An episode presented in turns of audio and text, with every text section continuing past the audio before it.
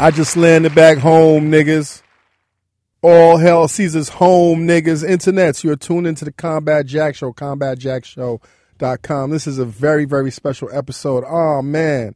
What's up, Mena? I'm good, baby. What's up, King? What? It's been a long time since all of us have been on the mic together, man. It's, it's, it's, it's, it's turning out to be a great summer, huh? It is. I mean, we've been on the road. Shout out to New Orleans. Yeah. Um, you know, shout out to, you know, Guru and, and Kinfolk and, and G Star. We already been through that. Yo, shout out up? to the UK, man. I just came back from the UK, man. I got the crazy jet lag. Um, but super, super, super, super, super shout out to my man Ill Will Lavin, who really hooked up this whole thing at the Brooklyn Bowl London. Um, you guys are about to listen to a very special live interview with Kano. I know some of you Yanks out here like, who the fuck is Kano? I seen some of the comments on Instagram like, combat fell off. Who's this nigga? Nigga, eat a dick. All right, like niggas get cultured, man. Out out in the UK and outside these small confines of the US, man, motherfuckers know who Kano is, man. I was so honored, man, to to to, to tap into his history as as one of the like one of the few. It's like four cats that's really like the originators of this current grime scene. You know, like niggas is all on Skepta right now, but but but Kano's one of the cats that really solidified the scene that it's just starting. So talking to him, going into that history and, and what it was like going to the uh how did they say it? They don't say garage, they say garage. Garage music. You know what I'm saying? Like you but the thing is I was warned is like, yo, if you say garage, you fucking up, combat. You gotta say garage. So shout out to the garage movement. Um, you know, and then I don't know, yo, internets, if you haven't seen this show, Top Boy, on um Netflix, y'all gotta do it, man. It's two seasons, BBC programming. Top Boy, I don't want to do no injustice to either brand, but if you had to compare Top Boy any, to anything, it's like a smaller version of The Wire.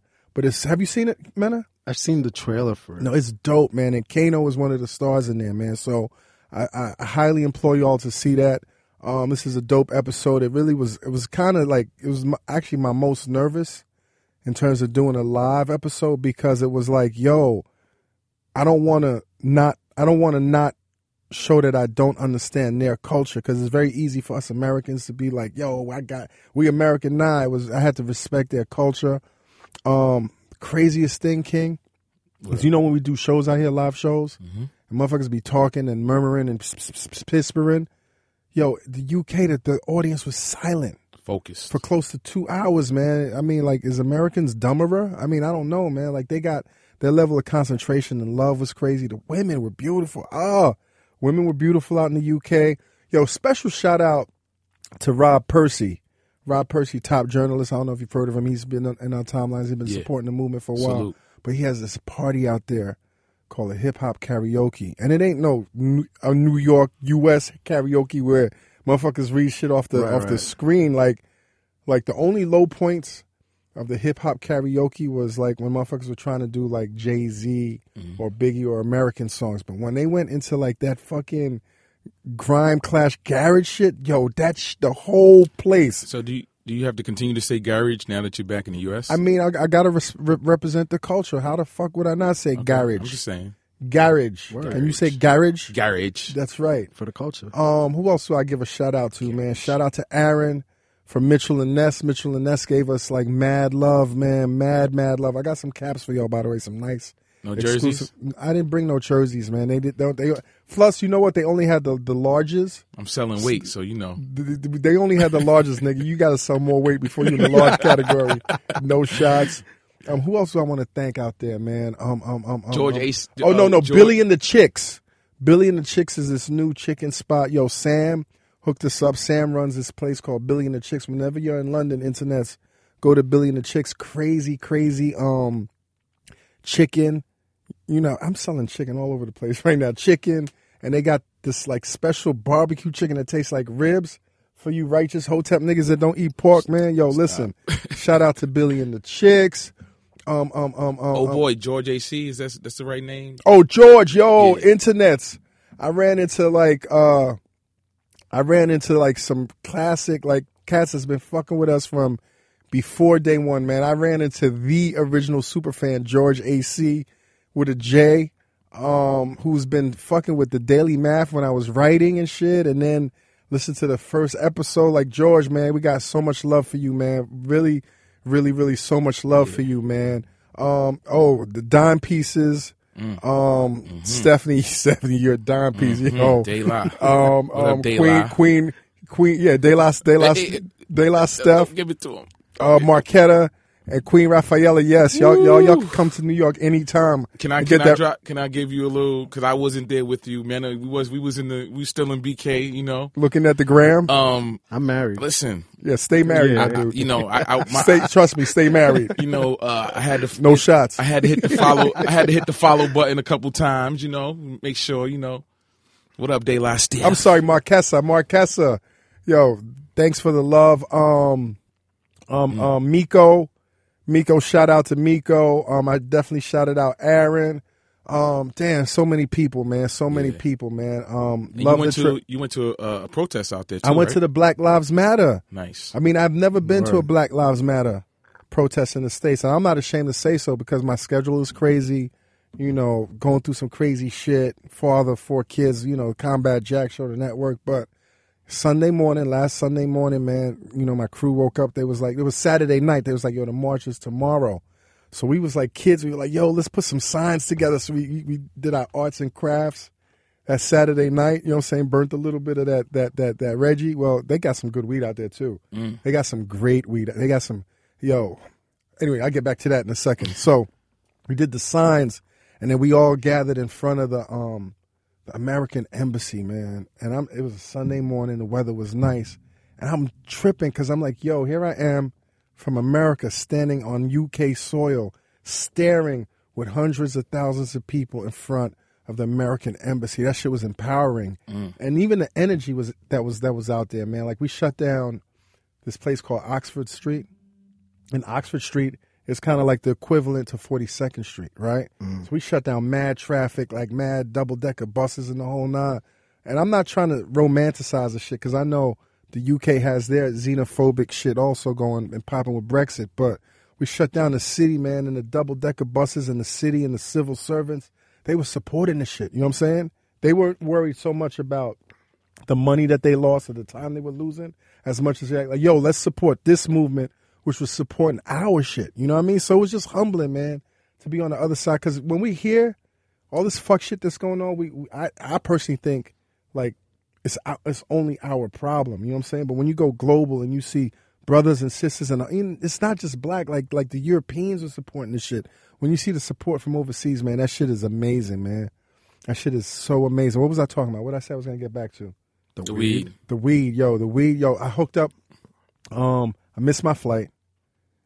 Um, so I, you know, shout out to, to, to Brooklyn Hip Hop Festival Yes. for for supporting us, um, and being understand because I know I was supposed to do that New Jack City 20th anniversary um panel. but we rocked out on Saturday though. Oh yeah, we rocked out at main- the Brooklyn. Yes, yes, yes, yes, yes. But but I got a chance to to link up with, with Killer Mike and LP in their Mm. hotel room.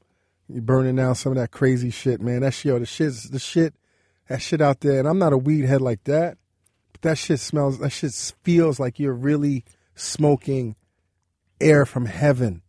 like, you know.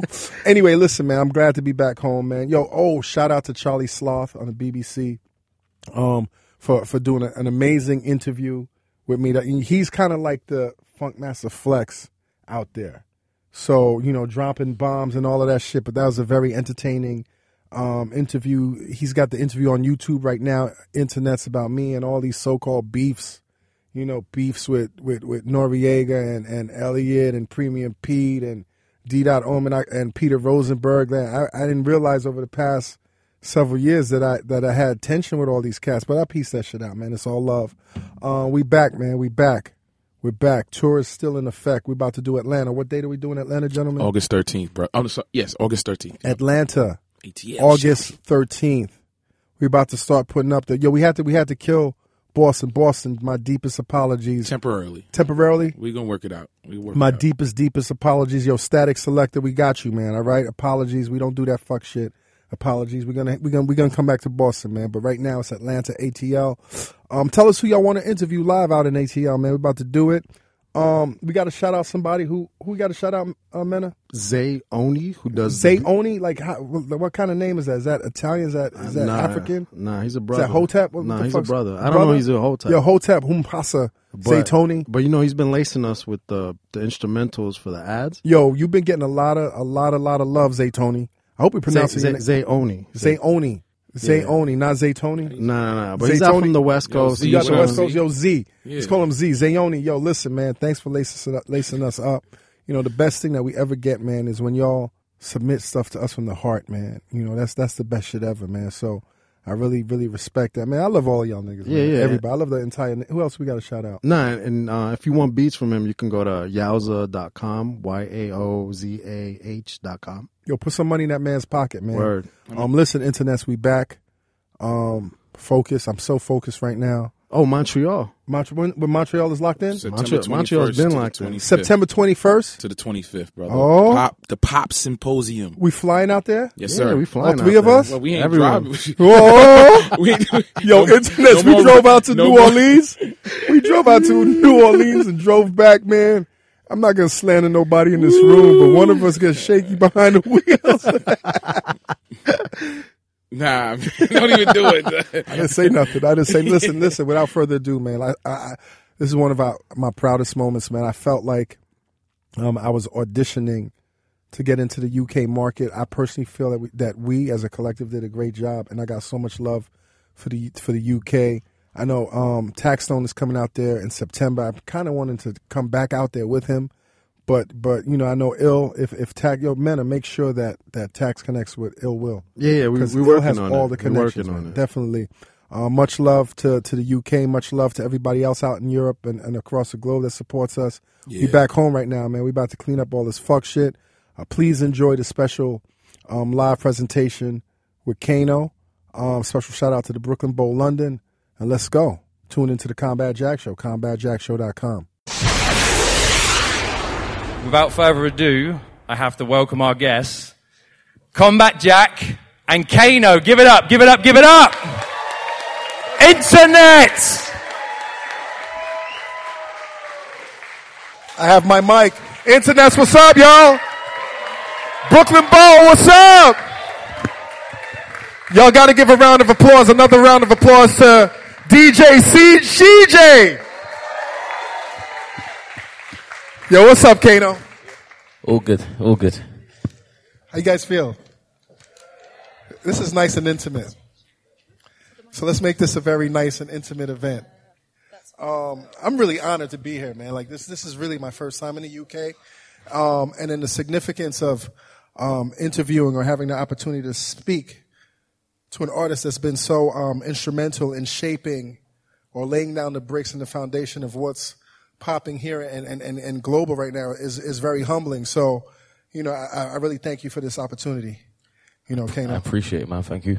Yeah, thank you. So, so tell me, man, like, you know, I grew up in Brooklyn, New York, um, and you had said in some of your prior um, interviews that you kind of know how other cities look like based on the artists that represent the borough. Like Jay Z has already done a good job of painting a picture of Brooklyn. You come from the ends. Can can you paint that story like about growing up and like what that meant to you growing up, man? What that environment was? Yeah, the the environment is uh, a big part of obviously who I am today. But as an artist, I think, uh, especially in you know rap or whatever, writing lyrics is an important part to uh, your musical content. As you said, I listen to people like Jay Z before I ever been to Brooklyn and Biggie, and uh, I could start to see, um, you know, what what it was like in their projects. I listened to Nas, and he gave me insight into Queensbridge. Mr. Eminem, he gave me an insight into a different environment, and um, yeah, we just do the same thing. You know, we talk about what we know. That's what that's what artists do. That's what authors do. You know, authors always say when you write your first book, you write about what you know um, when you write your first album, you just speak about what you know. And mine was East London, East Ham in particular, Canning Town, It's what we call the ends, and um, yeah, it's it's it's played a big part in my career. At home sweet home, London town, made in a Manor. You know what I mean? It's like a yeah. it's uh yeah, it's very important. You know, when I listen to your music, like you come off so smooth, like you come off so smooth, but then the, the, the instrumentals is just so hectic. It's so harsh, man. Can you talk about that juxtaposition, the juxtaposition between being a cool cat, but the music being so hectic and urgent? Is that also kind of like translating what the environment was like? Uh, yeah, a lot of times the music does reflect um, the environment, uh, just the crazy sounds. You know, I, I remember uh, a song I got called "Ghetto Kid," and I just wanted to to put London into the instrumentation. And I remember going out with Fraser and just with a little tape recorder, it was at the time, before iPhones, you know, and just like, just putting the tape recorder out there and just filming the cars go by and the people speaking and everything. And it was quite important to, to get that down, you know. Um, but yeah, the, the juxtaposition and the, I always went for the, uh, the more interesting instrumentals. At the beginning, it was about just like hearing beats from producers and just choosing what you like. And I've done some work with like Terror Danjah. He his instrumentals was always a bit, uh, you know, different and wonky. And uh, another reason why I'm a big fan of Wiley. He's um like from Eskimo. His instru- instrumentation was always different, very different to garage. You know, which is what what kind of grime came from. Um, Wookie was another producer, very unique uh, producer. Instrumentation, um, Davinche. When we made P's and Q's, it was very different to what else was going on out there in grime. Um, then met a guy called Mikey J, and and I think we just both had a shared vision of what what music should be.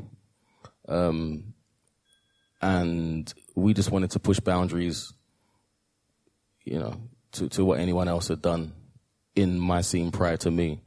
And um, we had a real connection, and we ended up making like the first, you know, like half of my first album.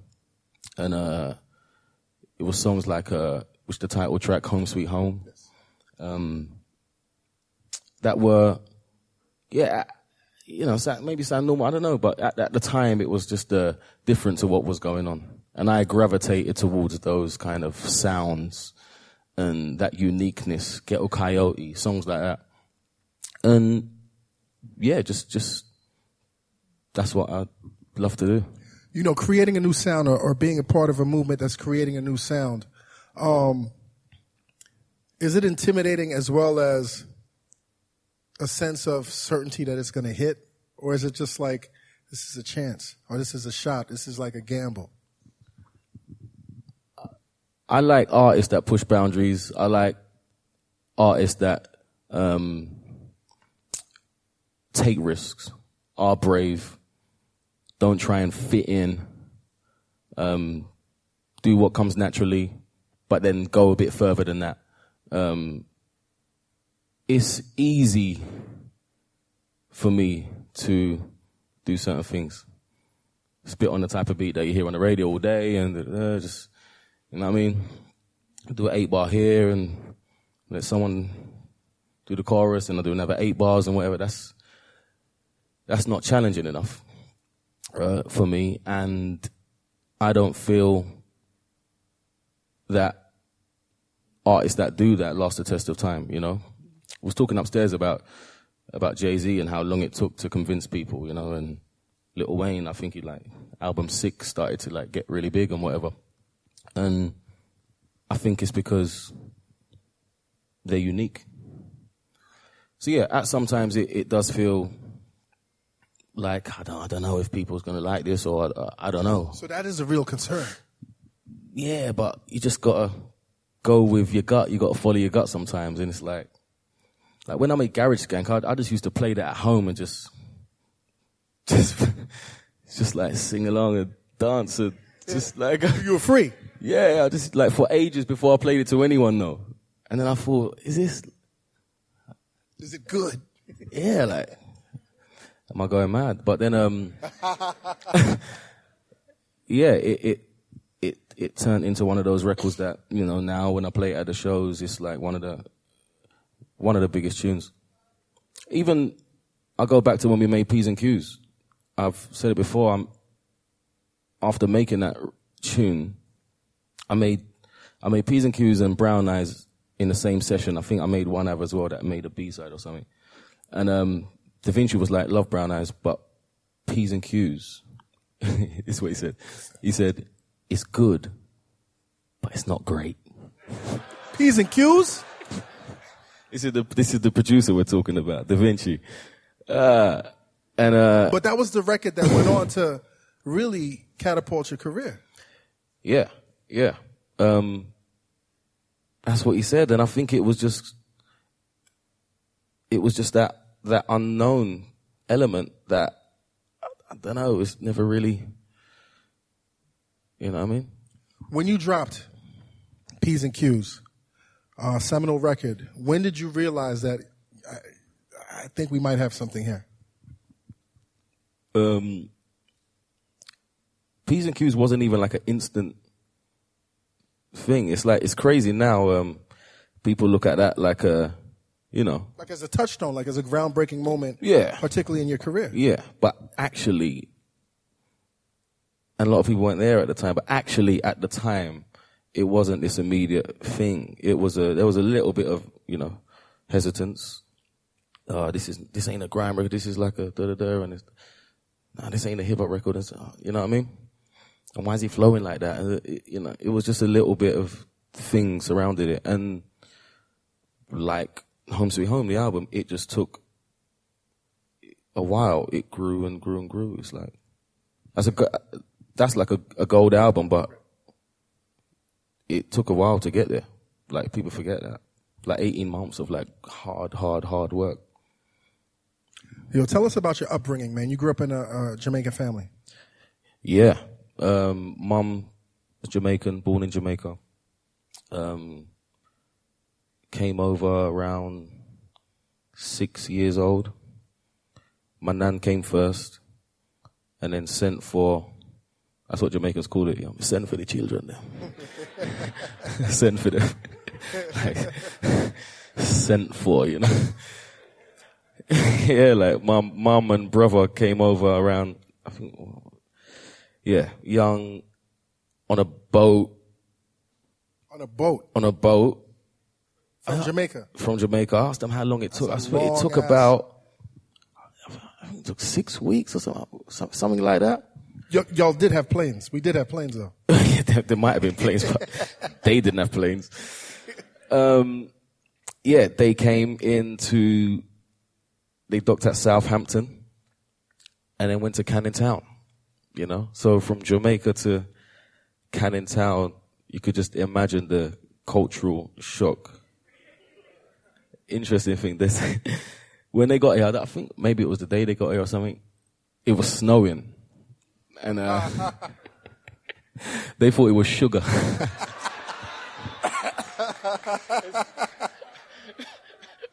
yeah, that's it. Yeah, they just never ever seen this, yeah, white stuff before. Uh, so yeah, they they came and moved to East London, and it was a very, you know, white area, uh, quite racist. That they was the first black family to move in the particular flats that they moved into.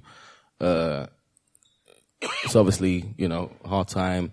Had to, fucking, you know, had to to fight to make their way to, you know, they had to fight on their way to school just to get there, you know, just to go the shortcut. Right, right, right. You know, so um, yeah, that's that's the kind of family I'm coming from. Uh, quite a big family.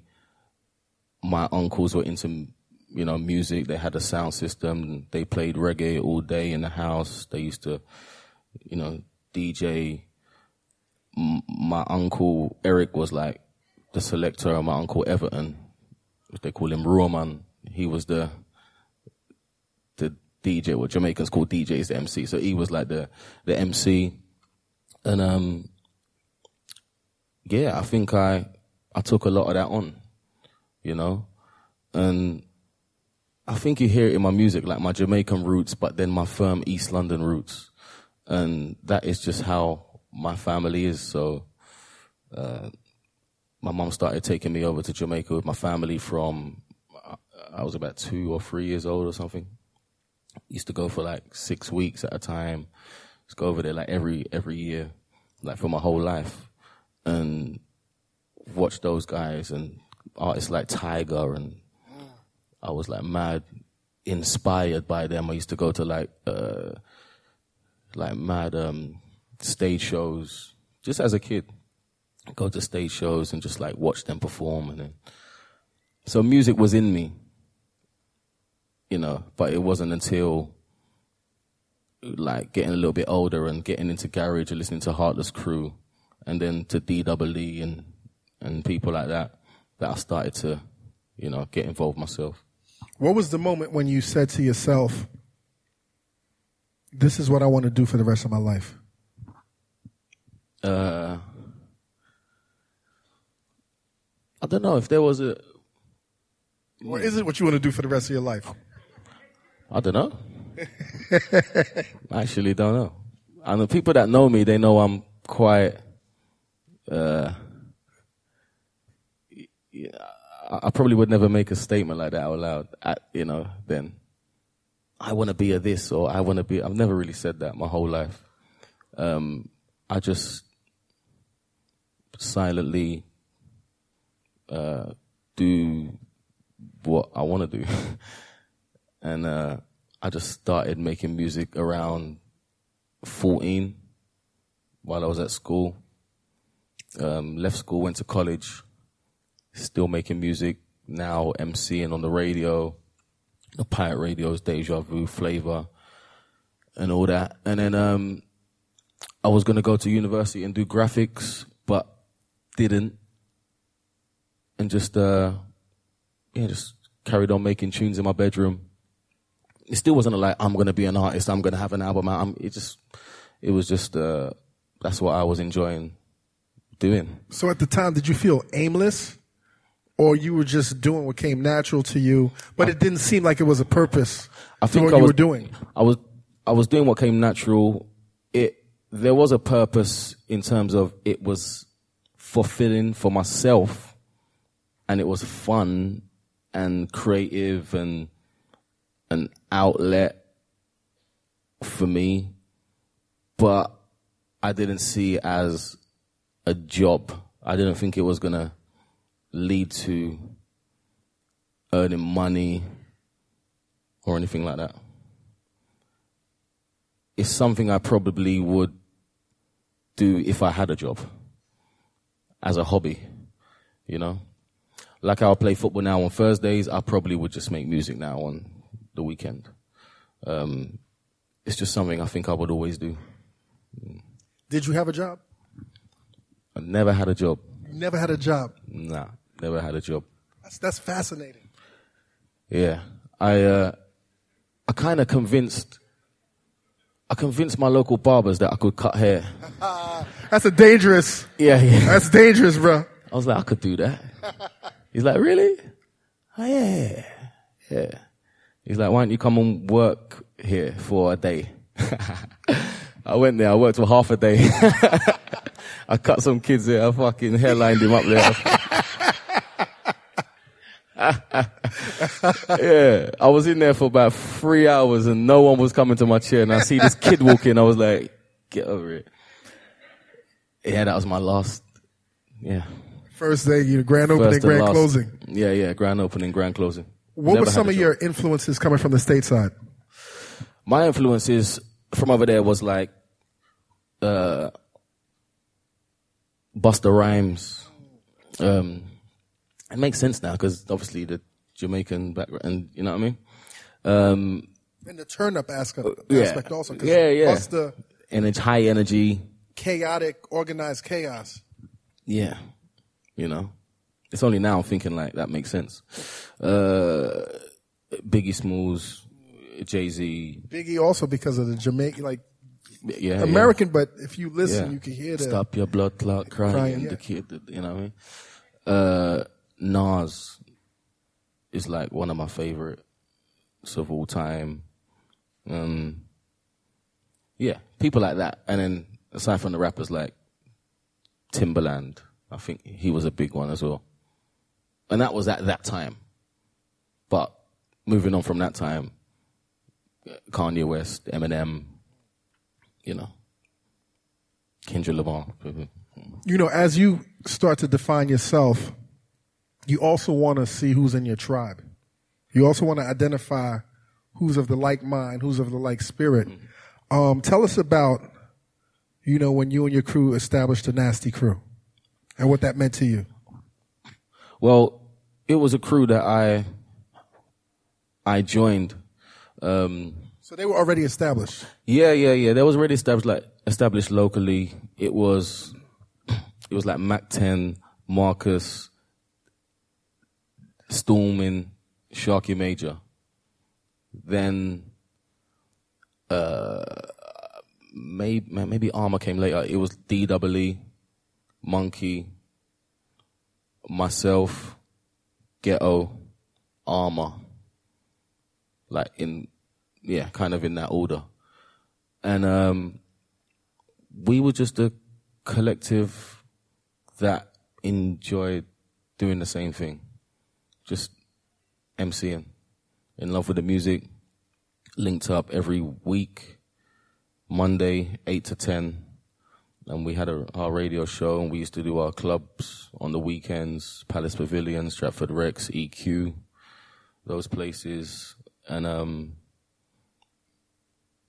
and yeah. And, and, and from there, I think, uh, like me and Ghetto kind of formed a bond and a, a synergy. And yeah, we, we collaborated more outside of that and, uh, yeah, then went on to do our own thing. You know, when you talk about your earliest influences, you're talking about people that, you know, you're looking at the Jay Z's and the Biggies or, you know, the Tigers, and you're like, those guys are great, but those guys still aren't real to me. But, you know, I, I read somewhere where you mentioned that, you know, one of your, one of the guys that really influenced you locally was, uh, the DWE. And you saw him and then you was like, that guy was like a Jay Z to you in the, in the, in the neighborhood. And then you guys clicked up. So talk about, you talk about performing, you you guys are on the radio, but talk about, the real work, like how you're around all of these guys that, you know, when you're young, you it's a it's a it's a silent competition with your peers, right? Yeah. Talk about the writing process and how important that was to you because you couldn't just write any old bullshit. Well, I couldn't because I knew I had to turn up on Monday against all these other guys, you know. And I say against, but obviously we're we're together. But you know, there's competition. Um, that's a big factor. So, you know, between from Tuesday and Sunday, I'll just be writing at home. Those times I used to write down on in a book. I used to write in science class a lot. I should do that. Yeah, I used to write a lot in science. Inspired by science. Right? yeah. I just used to write, man. Sharky Major used to come to my house. He lived in Barking when I was in East Ham, just up the road. And, and we just used to just write together. Something that never happens now, you know. But he just used to come over and we just write, write lyrics, lyrics, lyrics, lyrics, lyrics, lyrics, you know. Um, make tapes in the bedroom, practice, go to the show, you know, um, perfect your skills, hone your craft. We used to make tapes at a guy called Ginger's house in East Ham, up the road. I used to bring DWE there, Demon there. Um, DWE left his lyric book there one day, and I, I looked after it for him. I didn't peek. you really did peek a little, a little bit. He really writes but the but, but by the way. There's a lot of bees. yeah, he had like a yeah, his lyric book was like massive, full, and obviously he was the guy to me. And just to see, physically see the work he puts in, like inspired me on a on a whole nother level as well. You know, and I never wanted to turn up without a new lyric or less lyrics than the next guy or get a lesser reaction than the next guy. Like it was like, That was like life or death for you. yeah, yeah, yeah, yeah. I couldn't, nah, I couldn't sleep if I felt I had kind of half stepped it. Were there any moments when you felt you half stepped it or were criticized for half half stepping? No, not on the radio, but I remember going to like going to raves and like uh I, m- I remember not feeling like I had enough lyrics that people could sing along to or what you know what I mean. I remember me and Sharky was real into like um like the intricate lyrics and the wordplay and whatever and we found that when you go to the shows it's like you might need something that people can catch on to Something simpler. something simple. You know, like I feel I've never felt I was great at that. I feel like Lethal was great at that. Pow, yeah, I'm Lethal. They'd be like Wiley, Tiger, uh, creep on rhythm like a spider. Like he had like ones like that. Dizzy had some D double E. Um, so that was I, that was back to the drawing board. Like sometimes, just working in, like still remaining me, but working in some of some of those things. And I and I I felt like I never really had like a. I feel I never really had a club tune like that until this album. Until Garage Skank and 3 Wheel-Ups. At 16 years old, you actually pen and produce and release your first song, which is Boys Loves Girls. Yeah, I think I, I was at 15 15 mm. um, and produced. And produced. Just saying.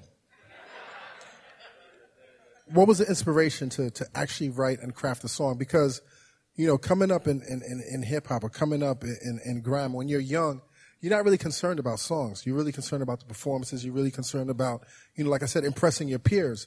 But what was it that hit you and said, you know what, let me start crafting actual songs, which is a whole different discipline. Yeah. So so for me, um, I was spending as much time uh, making songs as I was just writing lyrics for the radio. Uh, it was mad important to me. Something I loved doing. Something that probably separated me from a lot of other people at the time. Uh, yeah, different discipline. Um, yeah, It's harder to write a song, right? yeah, yeah. Structure comes into play. Hook. uh, yeah, subject matter comes into play, hooks come into play, obviously production. Um, but it was, yeah, it was, it was just something that I felt was necessary to be an artist, and that's what Beenie Man and that was doing, and Budge, Buju Banton and Bounty Killer and those guys. I feel like they always had like, yeah, they go and sting and do their show and get reload and blah blah blah, but they always had like songs and hooks and That were on the radio or, on videos or whatever. yeah, and um, there was very few guys at the time making making tunes. Even when like Wiley wasn't even making that much songs, you know. Uh, Dizzy was always making songs from the beginning, uh, and Lethal B was always making songs from the beginning, and yeah, I was in it to be an artist, not just like a rave MC or something. you know, I you know, I listened to the record recently, and it's a good record. It, like it stands the test of time. When you finish writing that record, like when you finish What, what putting- record? Boys Loves Girls. Oh, okay, okay. You know, it, it it it doesn't say. I mean, it's it's a dated record, but Mm. it's still it's the song structure is very intact. Was that a sense of an accomplishment for you, or was it like, no, I got to do more After that, after you wrote that record? Oh, after that, it was. I definitely got to do more because uh, when that when that came out on my album, the white label had been out for ages. Did it have any traction at the time? Yeah, yeah, yeah, yeah. We sold like a couple white labels that we pay tax on. Hundred percent pay tax, definite at fourteen. uh, yeah, so it was. Yeah, it's, it's the record that really bust me in, you know, in a small scale. And when it came to the album, I didn't want to put it on the album. I remember Wiley calling me, bro, you gotta put that on the album, bro. You gotta put that on the album. And Richard, my manager, he kind of saying, nah, you gotta put this on the album. I ended up putting it on like a, as a bonus track or something. It was like the very last Yeah, yeah, bonus yeah. track. Yeah. It was a bonus. Um, so yeah, I think that just, that shows I'm, I'm, al- I'm on to the next straight away. Right. With, with everything. You know what I mean? With everything, I'm always like, okay, the next thing now. You know? After the album, I had the next one now. I never look back. Uh, yeah, I don't. Yeah, I don't listen to that song. I don't really listen Yeah. to the albums You keep moving that. forward. Yeah, You know, um, in the 1980s, I'm a little older than you guys, but in the 1980s, um, house music was very big in the states. Um, Very big here too, um, but particularly in Chicago and New York City. And um, I was very fortunate enough to hang out at this legendary club called the Paradise Garage with Larry Levan. Um, and then seeing, you know, just, you know, at that time, being very much a club kid, being very much into house music, but at the same time, like I could switch that off. It wasn't even a switch. It was a seamless relationship between house music and hip hop. It was like kind of like like cousins in terms of what the genres were. So as the as the as that genre continues to evolve um, and migrate, and when it comes here, it becomes garage, right? That's how you guys pronounce it, right? Garage, right? right. You were very much a part of that scene, also. You were like a you were part of the the, the people that created the entertainment, but you were also part of like you were a club kid at that at that point, right?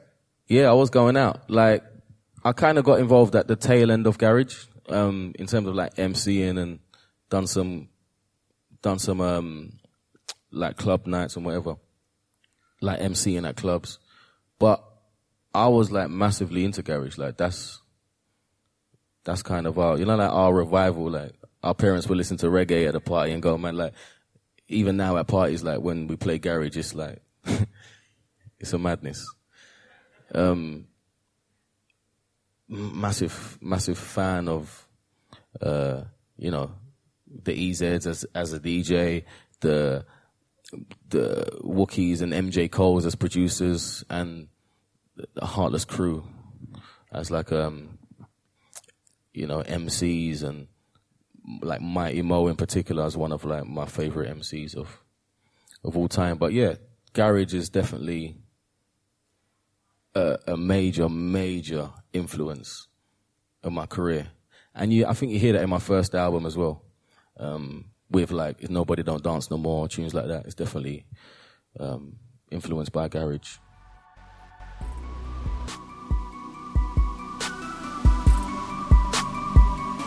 Hey yo, internets! This week's episode of the Combat Jack Show is brought to you specifically by Loot Crate.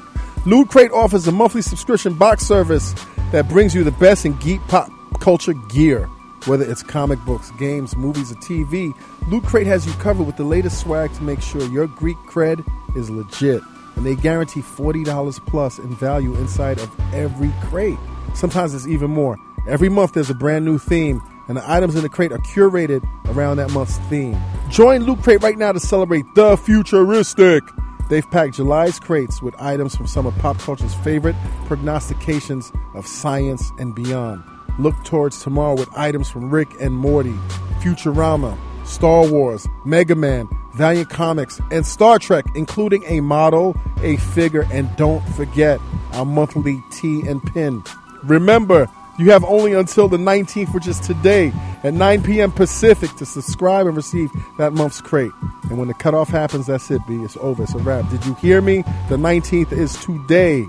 Get your loot crate today by going to lootcrate.com slash combat and enter code combat, C-O-M-B-A-T, to save $3 on your new subscription. Listen, fan bros, fan bras, get it. Get this loot crate.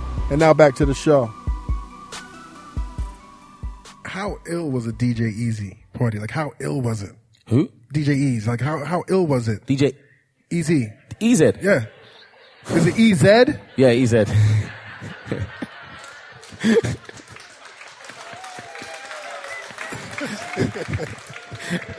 Easy. nah, he, he was. I'm a Yank. Yeah. nah, he, he's um Yeah, he's God. he's the best. He's like super, super, super good. So He done something recently where he DJ for like was it twenty four hours or something like that. for, for, for cancer, right? Yeah, yeah. But nah, EZ is um is the guy. And even before that he used to like do raves where he was the only DJ. He used to play all night. Play for eight hours in ministry, uh, New Year's Eve and all that kind of stuff. Uh yeah, EZ was like um super, super good DJ. yeah. And is, sorry. Um, how influential was DJ Sparks to you? Sparks, Sparks and Kai. Um, yeah, like listen to those guys. Uh, Flying High, that tune. Yeah, big tune. You know what I mean? But there was lot, a lot of uh, tunes like that from the garage scene. Um, yeah, they, that's like they got some classic songs, man. I was listening to this um, Sidewinder piece with you. It was DJ DJ Cameo. Oh yeah, yeah, yeah, yeah, yeah. It's from 04. Is that a slice of what, like for, for somebody that never really experienced garage, was that was like, was that a, was that a, a perfect example with, of that, of what that was? Yeah, but that was probably beginning of what they call what's grime is now, and the tail end of garage. But that is like Sidewinder was the that was the rave. You know, I, what do you have in Tunnel in New York? Yeah. Where a lot of hip hop acts. Yeah. You know, like if you perform there, it's a serious thing. Yeah. You know what I mean? if you, you, can, establish, if you, if you were, if you were able to go into the tunnel and make the stage without getting stabbed, yeah. and then you rock the show and you were be able to leave without Yeah. getting killed. Yeah, yeah. That was a big, that was a big success for you. Yeah. Yeah. Was it that dangerous though? Um, some places, not necessarily every sidewinder, but definitely, yeah, some, some sidewinders and some like Palace Pavilion and those places. It's nothing we really thought about. Like thinking back now, why would you do that? Why would you put yourself like for 30 quid or whatever was getting paid? Um, but yeah, violence was a factor, but we just used to love music so much. We just wanted to be where it was at, you know. Regardless of what the risk was. Yeah, Tottenham. Isn't that beautiful London. though? I mean, I'm not. I'm, I'm glad that um, society has changed, quote unquote, and that things are relatively safer. But I remember like the early days of hip hop. You know, I would sneak out, so I would risk getting my ass beat. Right, number one. And then when I would get to the club or the park jam, and you you didn't know what could pop off, so you knew you're risking your life, but you could not deny the pull Yeah, of what that raw culture was providing to your soul at the time. yeah. Is you had to be there, had to be there, and um, going to MC at places like that, and getting the reloads and getting a good reaction or whatever, and they used to make. I don't know if this ever happened in like America, but they used to make tape packs from all of those raves. So they would tape every set and then press them in like nice packaging and whatever, and then sell uh, the tape packs. You might like get eight in a set. So, uh, you know, so even if you weren't at the rave, you like you knew, like as an MC, you knew that was going to travel. So you wanted to, you know, have a good set, and yeah, those stages made a lot of people. I think Eskimo dance was one of the one of the other dances as well, and uh, Last Man Standing, and they had a under eighteen version called Young Man Standing. Like those raves were like really key to um, us breaking, you know, as artists. So when does the formation, pardon me, when does the formation of grime start taking place? You know, because I read that garage didn't wasn't really too accepting of that offshoot, and then hip hop. So ga- garage was like this is not garage enough, and hip hop was like this is not hip hop enough. So when, like, how is it? Is it a plan that you, um, Dizzy, you know, um, Lethal, you know, Wiley? Is it a plan or is it just synchronicity that you guys really just start creating on a whole different level? Yeah, I think we just, yeah, it was never spoken about. It was never planned. It wasn't like Wiley called a meeting and was like, we're going to do this thing. We're about to revolutionize this whole Yeah, thing. yeah. Yeah. It's like, yeah, that never happened. But in the movie, Wiley would be calling the meetings. Yeah, yeah. It was definitely, I credit a lot to Wiley with creating that sound.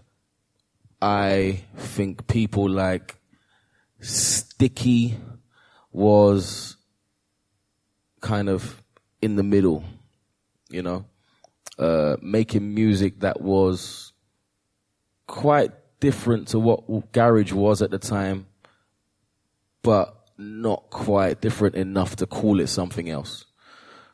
For me, when Wiley made Eskimo, is when it clearly wasn't garage, although we didn't have a name for it. Um, hence the song, what do you call it, garage? What do you call it, two step? What do you call it?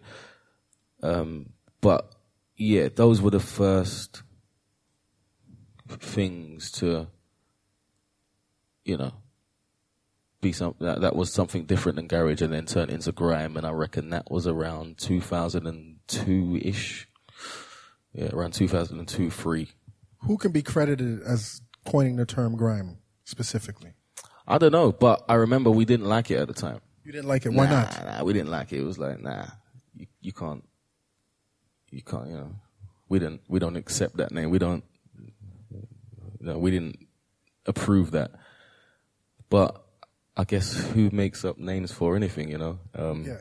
yeah, who called it reggae or who called it hip hop? It's probably never the artist, right? Um, but yeah, things need a name to help, you know. So how did it start sticking? Like, how did the name? When did you say, "Fuck it, I'm a I'm a grime artist"? I still haven't ever said that. You've never said that. nah, nah. I, I, uh, I kind of stayed away from calling myself things like that, you know, and um, I, I felt like that was like too boxy, you know. Marginalizing. Yeah, I just wanted to be, you know, I do me. I'm, I can make what music I want, and uh, you know, it doesn't have to be 140 BPM, and it doesn't have to have this kind of sound, you know. So if I want to make layer cake, I can. You know, that's like slower than grime or whatever, you know. Yeah, so I, I, I for one, never, never like to call myself a grime, whatever. So as you guys start to branch out and you guys start creating music that sounds different from from from garage, mm. what's the response? Do you notice is in the movie? Is Yeah. it a revolution of the kids like, yo, we are fucking with these new guys right now? Like, was it like that or, or was it instantaneous? Um,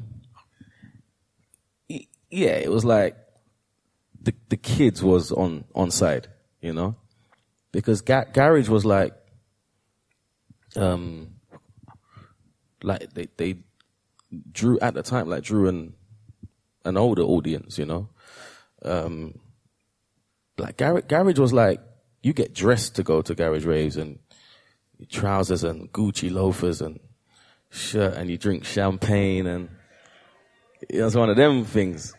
But grime was like, yeah, you just tracksuit and you just dress, you know what I mean? Dress down and yeah, it, it was a tracksuit, hoodie, cap, uh, trainers thing. You know, like jungle was like a off-key Moschino, iceberg history thing, you know it's like our, our thing was um yeah like tracksuit hoodie thing.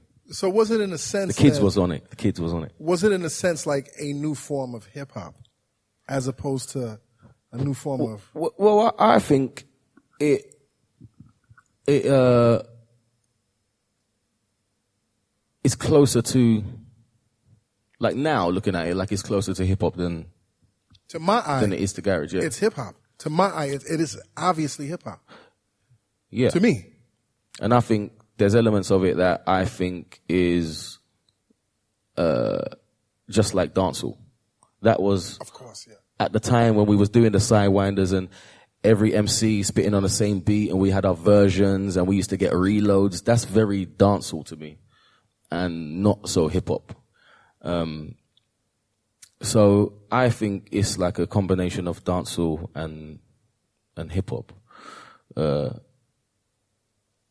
yeah, but but now I speak to a lot of people and they're like, that's just like a, it falls under the umbrella of of hip hop, man.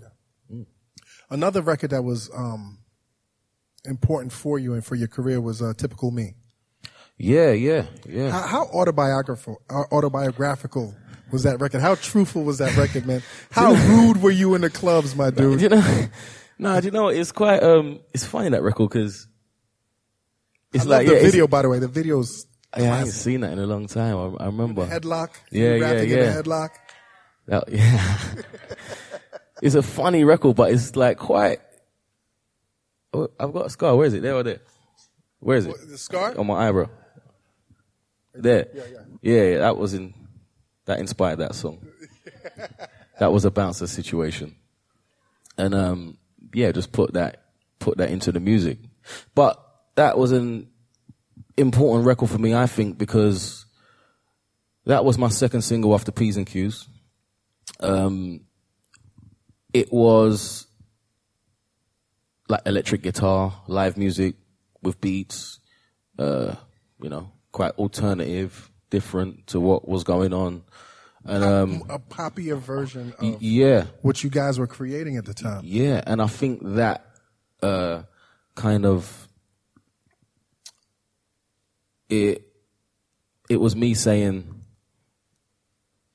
this is this is who I am and don't expect me to be one thing and I like to experiment and I'm not going to do what you think I'm going to do and you know I like live instrumentation and this is what I you know Did you get I any? do did that. you get any any um criticism from your peers, or at least from your from your close peers? Like, No, I don't think so. Right. I think it was um, yeah, it, it, it was cool, man. It was like, yeah, it it was all good. It was all good. I think I was just setting out what kind of artist I am, you know, and and I just I love to I love to experiment. And um, yeah, I linked up with Fraser for that record. Fraser T. Smith, and that was like that's the first tune we made. And yeah, man, I, I just love I just love music. You know what I mean? So I'm in the studio, and he's got like instruments, and he plays the guitar, and I was like, yeah, show me that. You know what I mean? And he pulled out an MPC. I've never seen one before. Yeah. Yeah, and um, heard about it, but you never saw yeah, it. yeah, I've never seen it before. Right. What was it? I forget what it was. It 2000 maybe. Uh, and I just started doing the beats because prior to that I was just doing beats on, um, just painting them in on Cubase, or using a keyboard. So I just jumped on the MPC. He jumped on the, you know, electric guitar, and we just made made that tune. And to me, that's that's fun to me. That's magic, you know. Your first album, Home Sweet Home. Um, you're 20 years old when that record came out. Uh, yeah, I think so. I think I was, yeah, 19 or 20 when it dropped, I think, yeah. Is that when it became like, oh, this is really real? This is a career now. Because crafting an album is different from crafting songs, and even though you were selling records, like when did it become? Like when did it become your career? Probably then. Yeah, because I, I signed a, I think I signed a deal when I was, might have been on my 19th birthday. I remember it. On your birthday. Mm, my birthday. That's a great birthday gift. Yeah, yeah, it's cool. And then, uh, we, oh, why are you laughing? yeah. and then, um, yeah, it took about, you know, it took a little while. I, I had, I had a lot of tunes. Like, prior to signing that, I had Home Sweet Home, P's and Q's. Sometimes, uh, what was that? The the Terror Danjah tune. Um, I had about s- seven tunes, maybe. So it didn't take you that long to complete the album. Not not too long, no, no. Um, yeah. So after that, I made like typical me and signs in life and night night and like you know, reload it. And um, Crazy beat. Reloaded is crazy beat, man. I was Diplo. Yeah, that was Yeah, Diplo. Yeah, Diplo. Crazy beat. People keep working with me, then winning Grammys after me. Work with him. Fraser, Work with Diplo, Paul Epworth. Just saying.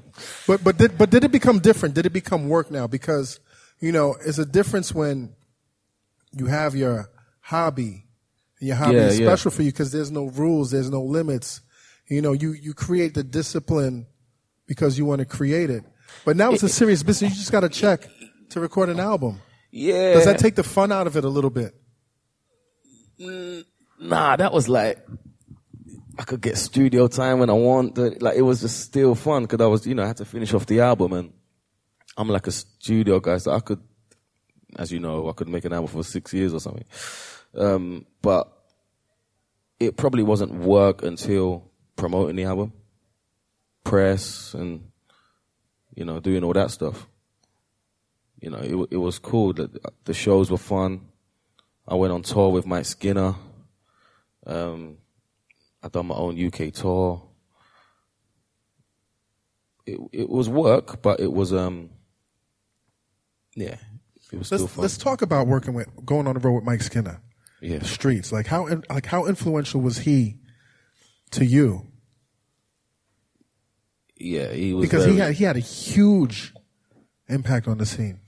Huge, huge, huge impacts. Um, you know, and it's still felt now. He's probably, yeah, one of the most influential artists on my, on my career.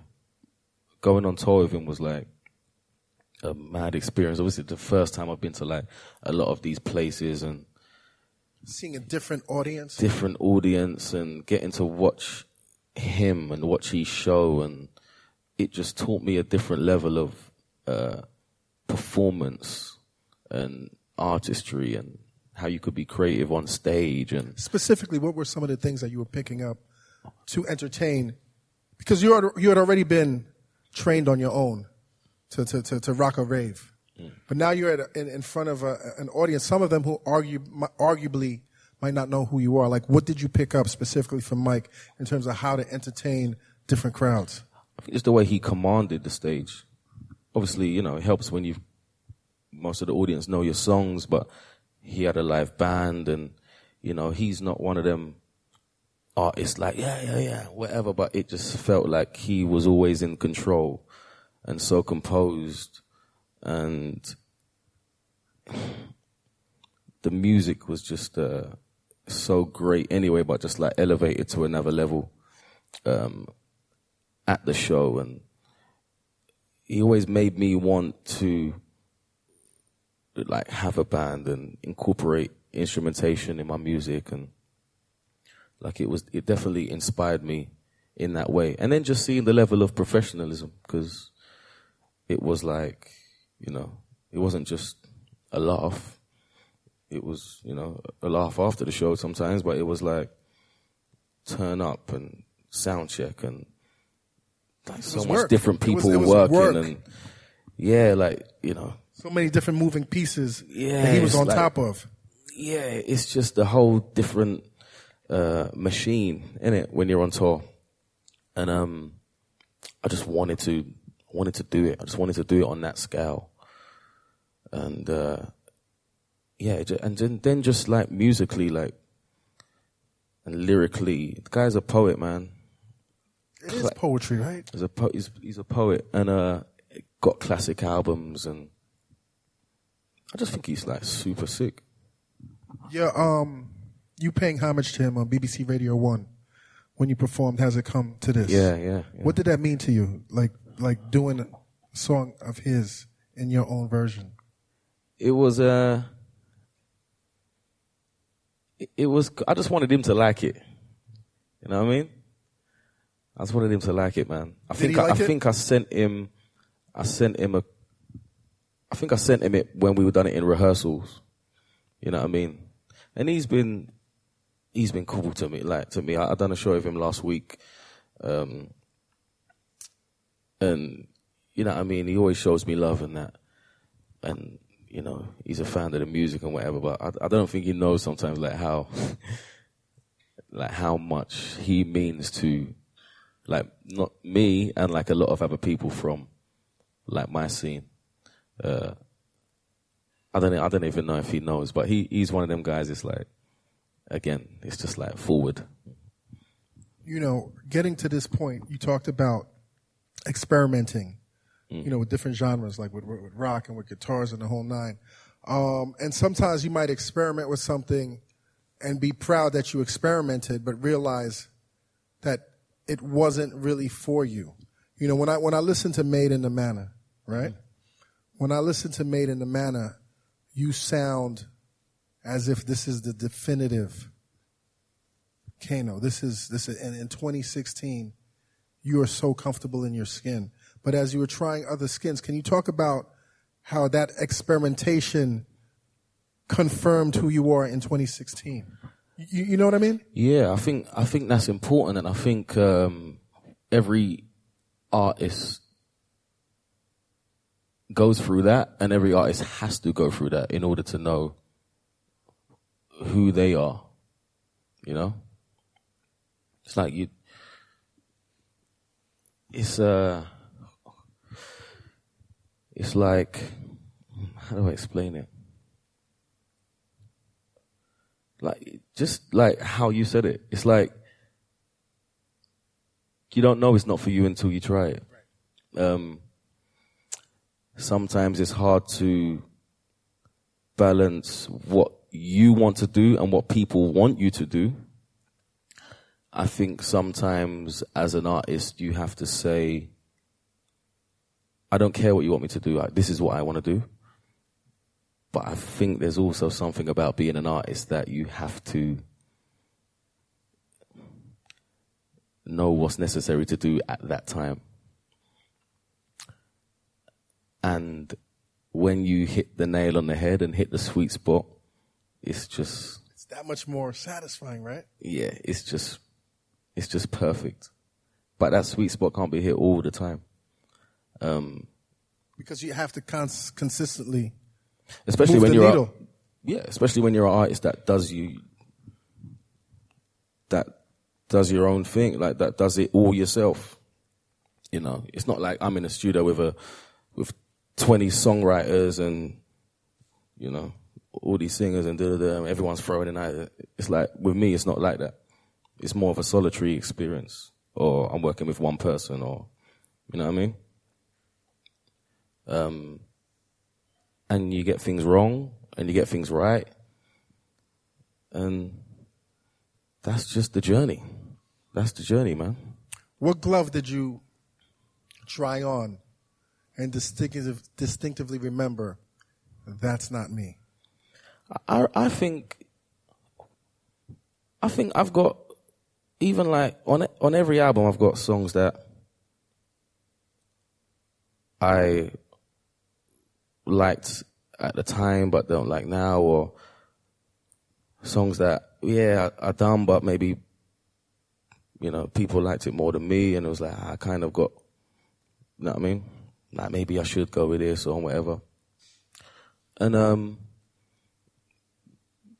yeah, sometimes you do things for the for the wrong reasons. I think people's gonna like this, you know, and and you try and second guess people, and and then you got times where you compromise a little bit, uh, and then you end up kind of no one ends up winning because you're not really in love with it, and then if it doesn't really work, it's like I might as well have failed on my own terms, you know what I mean? So you you know, you go through, if you're fortunate enough to have a career in this game, you would go through that at some point. And, And- be and able you- to bounce back, And you probably still, well, right? if you're, if you're talented enough, I think you can, you can bounce back, you know what I mean? Um, sometimes it's, but sometimes it's not meant to be. Um, you know. But yeah, I think I've been fortunate enough to be around for a minute. Um, it, it, it's still a constant thing, like working out what you want to do, and, and maybe I want to do something different on my next album. You know, I don't know. I don't know how I'm gonna feel, and I will follow that. You know, instinct and gut. But uh, you're right. For this record, I feel like this is me. This is what I wanted to say today. You know? And it's not all, you know, some people know me for certain tunes and it's like, this has still got variety of tunes on it, this album. And, you know, from Garage Skank to Roadman's Hymn, which is one of my favorite songs off of the album, and Ends and, and tunes like that. I think it's just the honesty. People know that this is what I want to do. You can hear it. It sounds different. When you hear a tune, you, you can just know you love that. It's like even some artists that you don't like or some songs you don't like, you can appreciate. No, no, no. He's in love with that. Right. It's not for me, but he, That artist. yeah, he's being himself and true to himself. And I feel like I'm being extremely true to myself, brutally honest, and just real on this record. You know, ironically, this album sounds like you went on the road. You left home, sweet home. You went on the road, you traveled, you learned all these experiences, and now you're back to home, sweet home. Would would you would you agree that it feels like you're back home, especially with the the sonic elements of like core grime, but also where grime is in 2016, like like catching up to where it is right now, but it never left you. Yeah, yeah, I feel definitely. I remember sitting down with Fraser at the, well, it wasn't really the beginning of the process of making the album, but it was the beginning of what the album is today, you know, because I worked for like a year before meeting him and like that stuff kind of got scrapped and then we kind of started again. Um, I was gonna say with the exception of a couple of records, but no, with the exception of no records, we kind of started again. And he was like, and like, we done like, the first sessions were just, we didn't make no music, we just spoke. We were just talking. And then he said this interesting thing where he's like, on your first album, your, your world was so small because you only knew what you knew that the music could be so diverse. You know, because the lyrics kept it here. So now you've experienced so much and you've traveled so much and you've got so much more stories to tell and, you know, a wealth of knowledge and like, and you, you know, your world is now like this. So we have to really think about zoning that music in to give it the the continuity. So then it was really important to, you know, uh, limit ourselves to certain sounds and the, the the piano is very important to the consistency of this record, whether it be the piano from deep blues to drinking in the West End to a roadman's hymn. It plays a big part, you know, the instrumentation and just having that common thread because I've got so much more story to tell. This album is your most personal and your most honest. Um, and you share things on the album with an audience that most people wouldn't, like the song Strangers. You're sharing something that's personal to you Yeah. with strangers. Like, how do you get to that point when you want to talk about a relationship with one of your closest friends that has gone dead and put that on a public stage? Like, how, how frightening is that, man? Uh, what what's I don't think it's it's not frightening to do, it's frightening to release. Uh, for me, it was like Therapy to do it, but then do you pull the trigger when it comes down to? Yeah, it's a lot of that. It's like, ah, should I put this song out? And I, I remember going to play it to um, my cousin, uh, Just D, and he was like, "Oh, you're saying a lot on this." I played him like a few tunes. He's like, "Oh, you sure you want that out there?" You know, questions. that didn't help, right? questions are gonna come. And I was like, I know, but I feel like I'm, uh, I feel like I'm not being a true artist if I hold back, especially something that I've already, you know, put out, that's already come out of me You've already created it. It, it's a mind thing, but it feels like you're not being a true artist if you don't, you know, release this. And yeah, so some things were, you know, like Little Sis and shit, like, it, it, it was a bit, uh, like, whoa, this is real, real true stuff, um, from the heart. But I got to a point where, like, halfway through the album, where it was just like, I might as well, I might as well go all the way. Might as well go all the way. And I feel better for doing it. I feel so, so much better for doing it. Has your boy reached out to you? Did he hear the record? Yeah, he rang me when the album come out. He what? He rang me when the album come out. Yeah. Yeah, yeah, we spoke for like, well, I ain't gonna front, I know the time, but 93 minutes. 93 minutes, an hour and a half. How did that feel? Like, like, did you, like, how long had you not spoken to him? How many years? Like, yeah, years. I know I say in the third verse, like I see him in a club one time, but like, It's like, what's up? years. Yeah.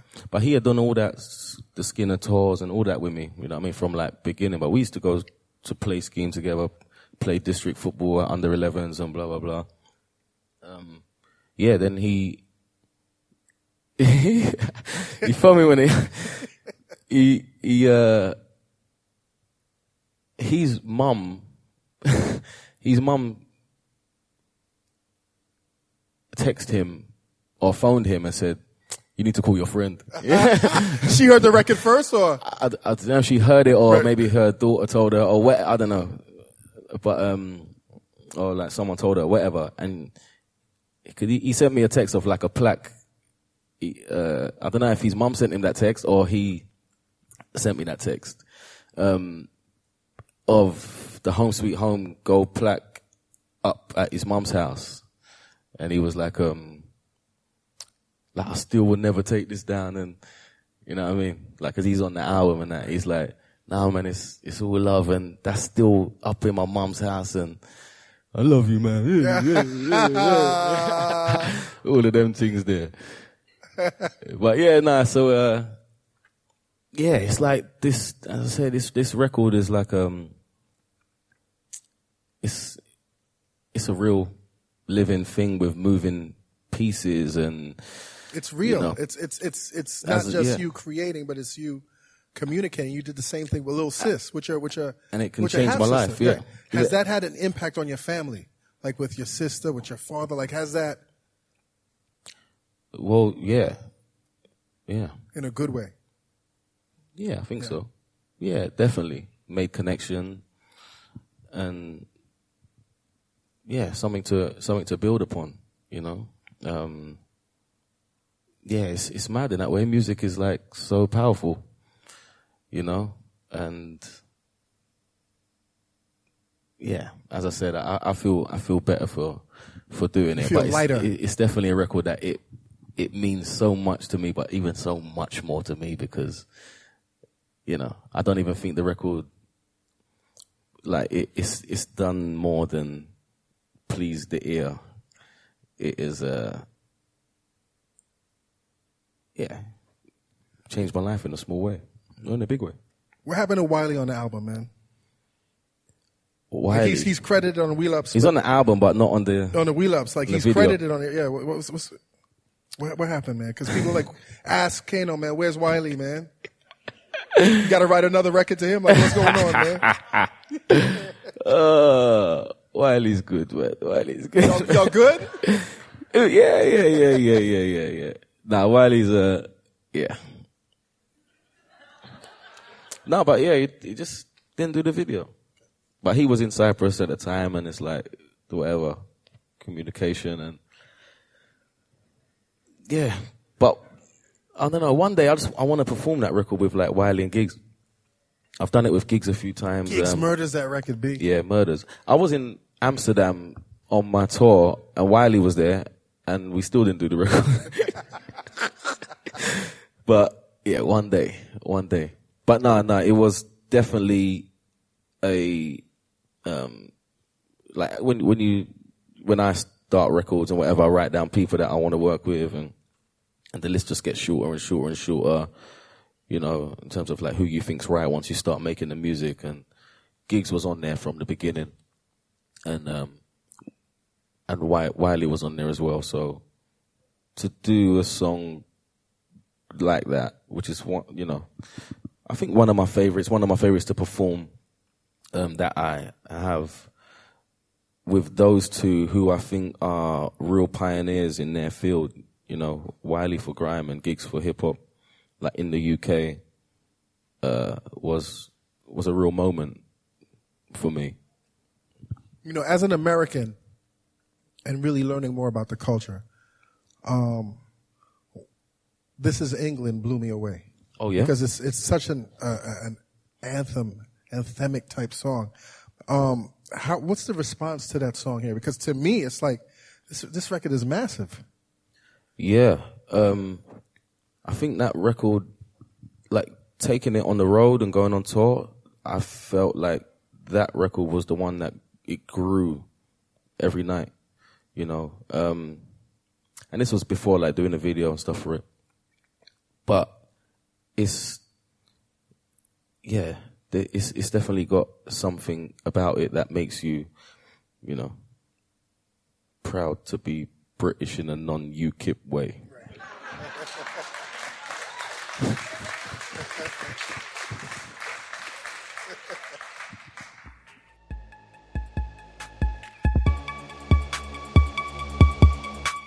Internets. This week's episode of the Combat Jack Show is brought to you by Spotify Discover Weekly. Your Discover Weekly playlist is 30 songs you didn't know you loved yet. You get a brand new unique playlist every Monday. The playlist is personalized based on your music taste. Discover Weekly is like that throwback crush, cutting you a new mixtape every single week, all because they want you to hear the music you're going to love. Don't forget to save your favorite tracks on Sundays before your playlist refreshes. Go to spotify.com slash discover weekly now to get your playlist and make sure you tweet us at combat jack show and combat underscore jack to tell us about your playlist listen go to discover weekly spotify to get the hottest things out right now. Make sure your tunes are in effect fresh and warm. And now back to the show. I saw this clip of you uh, recently where you murdered Charlie Sloth's fire in the booth. Murdered, right? And then I started reading the comments, and the, the one comment that that that stood out was this kid is like, Kano, you are the king of grime. When you hear things like that, how does that make you feel? No, it makes me feel good, man. It's like, you know, it's it's cool. Are you being It's modest? cool. Yeah, Yeah. But do you feel that though? like it's my, cause I'm like I'm just like I still see, you know, I still look up to people, man, like crazy. I still like these like like D doubles. He's the guy to me. Wiley is like something else as well. But um, yeah. So I'm I'm not one to you know give myself titles and stuff, but that verse was all right, though. Yeah, yeah, yeah. Woo! that was all right. Do you get possessed when you when you get in that zone, man? Like, is it?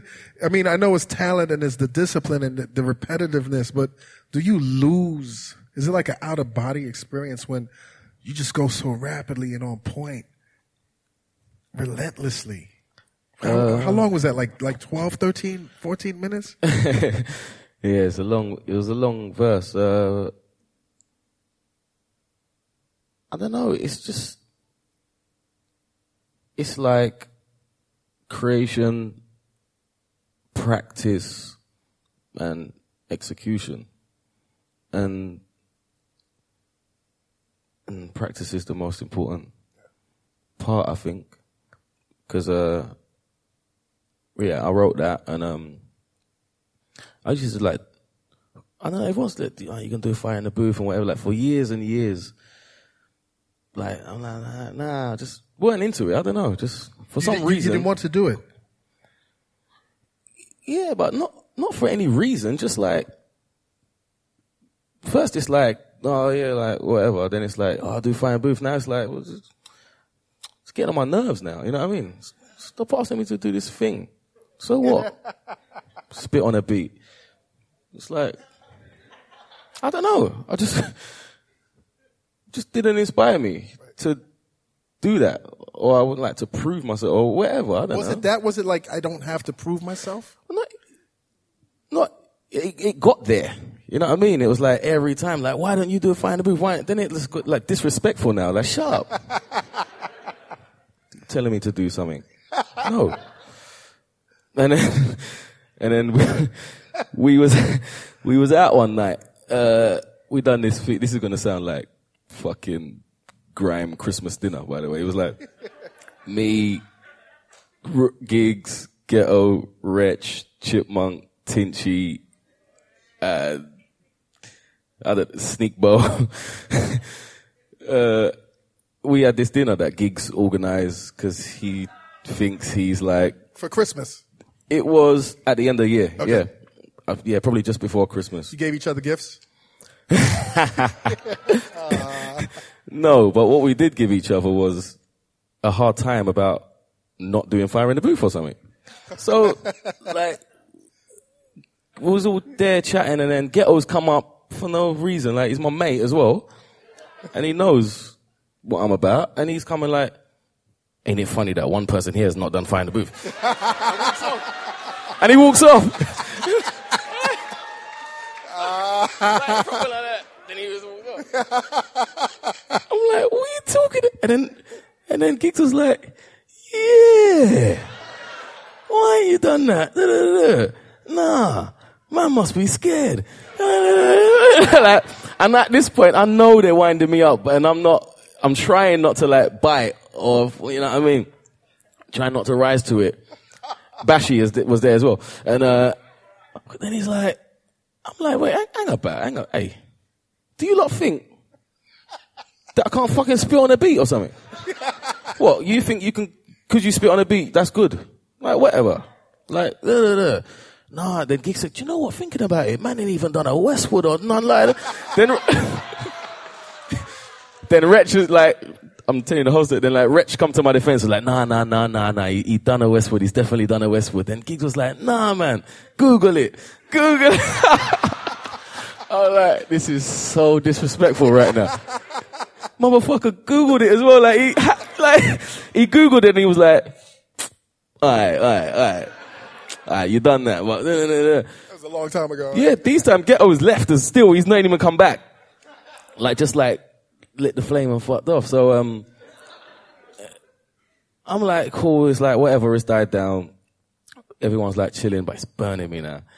Then They got through. yeah, yeah. Then I went, then me and Bashy went to a next party and they went wherever and like it was on the way, was driving like on the way to the party and I was like, it was just silent for a minute and I was like, I said, you know what? I'm not having that. so I must have rang Giggs on loudspeaker and I was like, nah, do you know what? Like, to put some respect on my name a little bit. I swear I said it first. I said it first. I, was- I must have said it first. I was like, nah. And he's like, I'm just saying, like, blah, blah, blah, like, know what I mean? Why don't you, why don't you do one and I was like, whatever. At this point, I'm like, oh, fuck it, whatever. I swear. From then, I knew I was doing it. I knew I was doing Fire the Booth. I said, right, I'll do it around when the album comes out or something. And then my, my manager, Richard, and Taniel, to be fair, was like, always every week, like, oh, you're gonna do a fire in the booth, like almost like it's a part of the marketing plan and whatever. Right, and right, that right, made me not want to do it even more because. I'm not gonna do it for that reason. I know why I'm doing it. You know what I mean? It's not, it's not for that and views and all this kind of thing. So I started just I wrote like one line, and I was like, oh, cool. Then just every day I was just like adding to it, and added a bit more to it, and then that's that's that's just how it kind of stuck in my head, you know, like that kind of long verse. I was just adding to it bit by bit, and then when anyone asked me, I would say like no, but I know myself, I'm I'm creating it, and then uh, the album came out. I think yeah, I think the album came out, and I done it on like the Tuesday or, so- or something like that. And I said, right, I'm ready. Let's do it. And they was like, nah, you, I think it has to be on a Saturday or something or whatever. And I said, no, I'm going to do it. I'm going to do it now. And I, I just went up there and, uh, I think the last line, like the who's his best or Reg, like just I think that came in like the last, like on the day before or something like that. Um, I said, nah, if I'm gonna do it, I'm gonna, gonna rustle some feathers. That's why I mentioned, um, Giggs told me I was scared to bless this booth. Get a weaving through in these two pence and all, but that's the banter when the legends talk. Share some duppy shit, then some legs get pulled. Yeah, so, uh, yeah, I had to have my little, my little dig at them. But that goes back to the competition thing. Of course, of course. You know, So when you walk out that booth and, and there's flames behind you, yeah. like was it like Yeah, a little bit. it was a little bit like that. And uh, I, Wretch must have texted me like, as soon as it come out, and he was like, "That's why I love you, my brother." and I knew, I knew I'd done something. Yeah, you know, you have the reputation of being um not elusive, but almost like reclusive. You know, like you don't come out to everything. Like you're present, your name is always there, but you don't come out yeah, yeah. to everything. Is that by design or is that just what your personality is, man? I think that's just what my personality is. Like to me, it's like, yeah, I don't. I don't have to be everywhere. Or like, if I want to go somewhere, I'll go somewhere, and you know, if there's something big happening, and I just want to go power league and play football, then I'm just gonna do that instead. It's like it, it like it, you know, it's like the importance scale is like a not how you think it might be for someone else in the industry or perceived to be trying to make it famous or da da da or it's uh yeah just kind of go to what I want to go to you know what I mean what I think's fun or just how I feel on that day you know I never like not turn up to something I'm supposed to be at like a concert or something like that I've never You're, you're here today. I've never done that And I'm very appreciative that you're here today. yeah, yeah. I've never done anything like that, but it's just uh I'm not an industry person. Like I can't do that. I don't like a network in that way, and I kind of keep myself to myself. I've got friends in the game. I speak to them, and it's like whatever with the rest of it. Don't interest me so much, you know.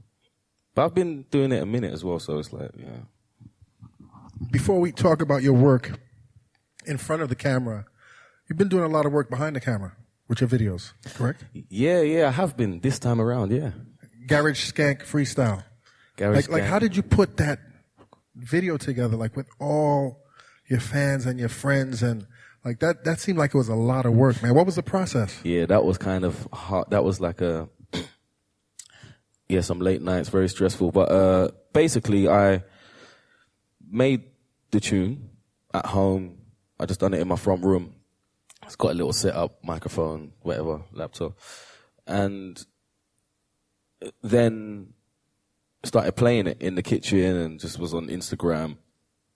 Done a couple videos where I put it up, and then people was like, "Oh, where can I get the tune? Where can I get the tune?" At this point, it wasn't. I wasn't really think it wasn't for the album. It was it's just I just done it, you know, and um, people started like, you know, sending me back videos of like the lyrics and whatever, and I was without you asking.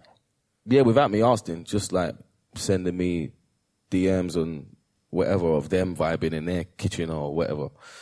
And then I was like, you know, this could be quite an interesting concept for a video. So I was like, I put out a message saying, if you want the tune, um, email me and I'll email you back the tune, and then if you can, uh, do a little bit to camera and send it back, and I'll try and make a little slideshow or whatever. That's what I thought it was going to be at the time. You didn't see the scale of what it was going to be. I didn't see the scale, so I, I put out my the email address and that, and I just got like a thousand emails. I had to like shut it down and say like stop, stop sending emails and whatever. And um, so I had to send out all the tunes.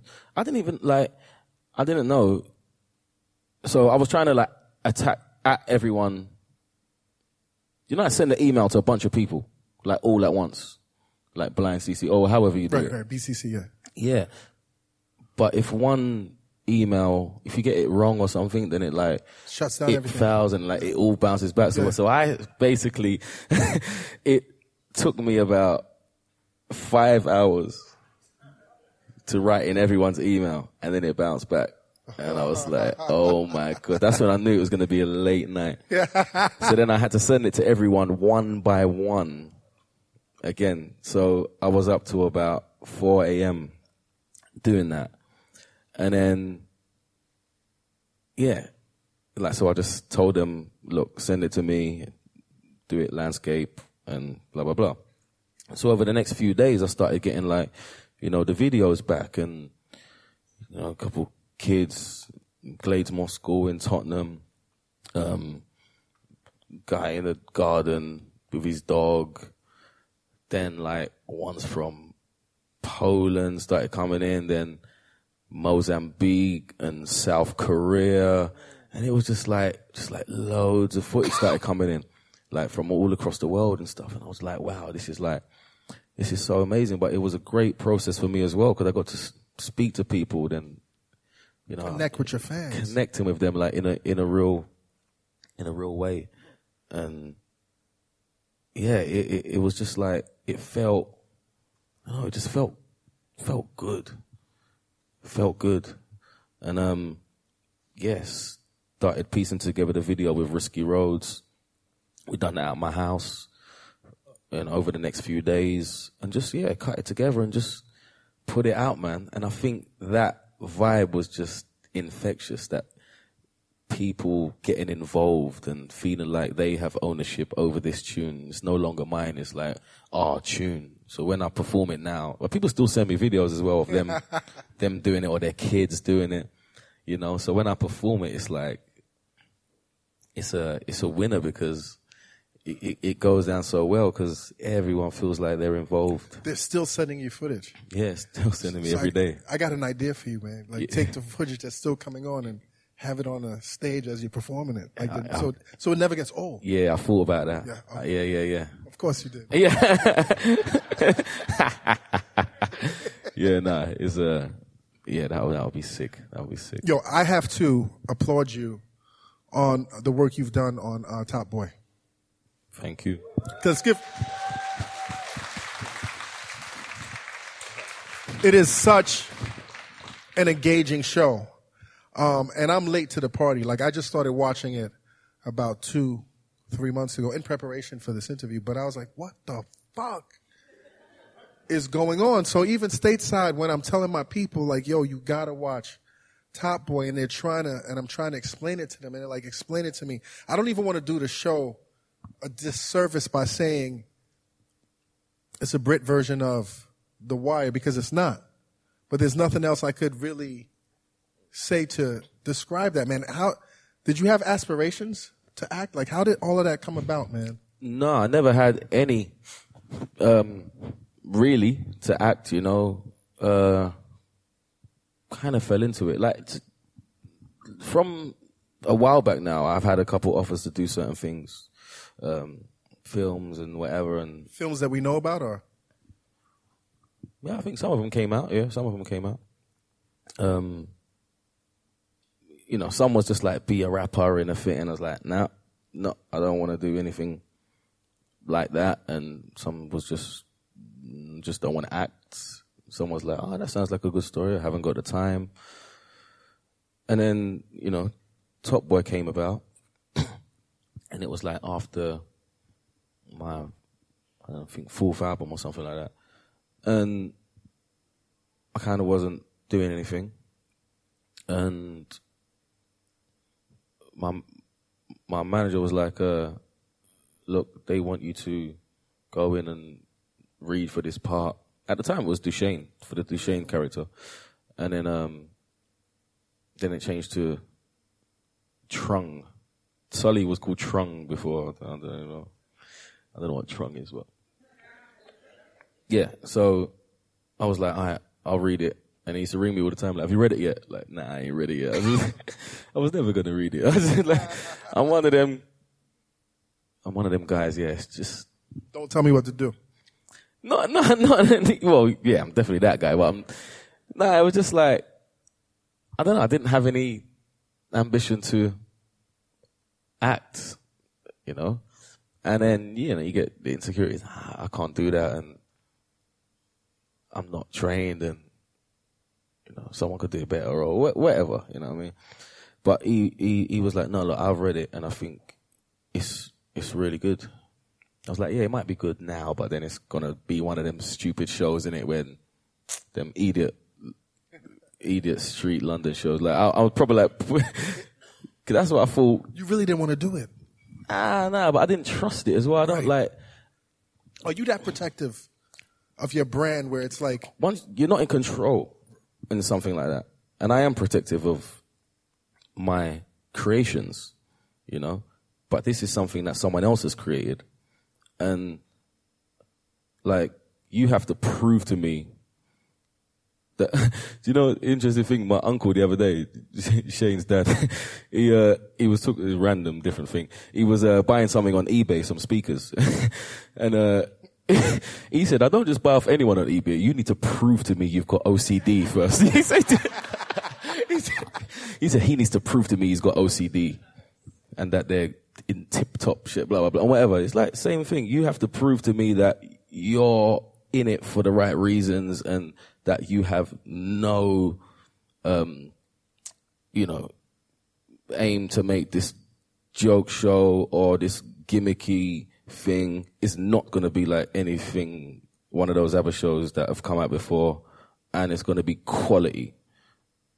So rich was like all right i'm going to find out the directors and blah blah.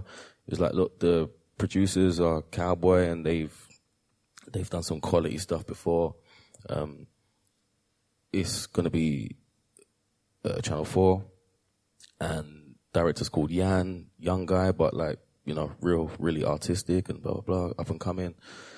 And the writer's Ronan Bennett and he had written some good stuff, like with Johnny Depp and Public Enemy and stuff like that. And, and I was like, all right, cool. So it sounds like, um, it's got potential to be a good product. So, project. So I read it. Um, then I was like, oh shit, this is good. It's like, fuck. I was, you know, trying to convince myself it, wouldn't be good, but it was good. yeah, I was trying to like find any reason to not do it, and I was like, ah, "This is actually good. All right, cool. I'll go and meet the guys." And um, went and I read for the ca- a character. Then I read for which is now Sully, and then I had to go back again. Then I went back again. Was that frustrating you? Like, you guys called me to read Yeah, for this, and now yeah. I didn't get the role. Like, what's going on? Yeah, yeah, that was like Y'all making me work for this role. Yeah, it got to the point where I think we was on the way to a, a gig, and we had to we stopped there first so I can go and read, and then then we went onto the show. But that point, I was like, look, I ain't going again. So you either got to tell me, yeah or no. But that day I read with Ashley. He was there, and we done a scene together.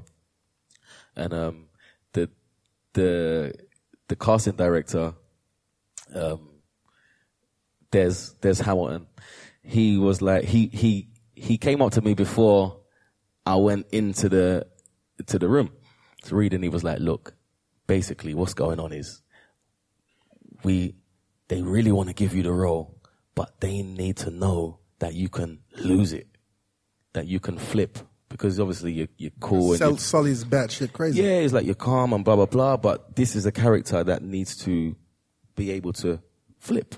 So he goes, look, we're gonna run a scene in it. I'm gonna run it with you. This is what he told me. He said, everything in that room can be replaced. he said, he said, he said, he said everything can be replaced. And I, and, he go, and I'm a big, I'm a big like Scottish guy. I'm, I'm a, I'm a big lad. You can, you can rough me up. It's fine. So I went in there. We done the scene, done the scene with Ashley, and I just lost the plot in there. I just went like nuts in there, you know. And um, I thought, shit, have I gone too far? Was there any blood involved? just shy of, just shy of blood. And um, afterwards, he was like to me, you know what I mean?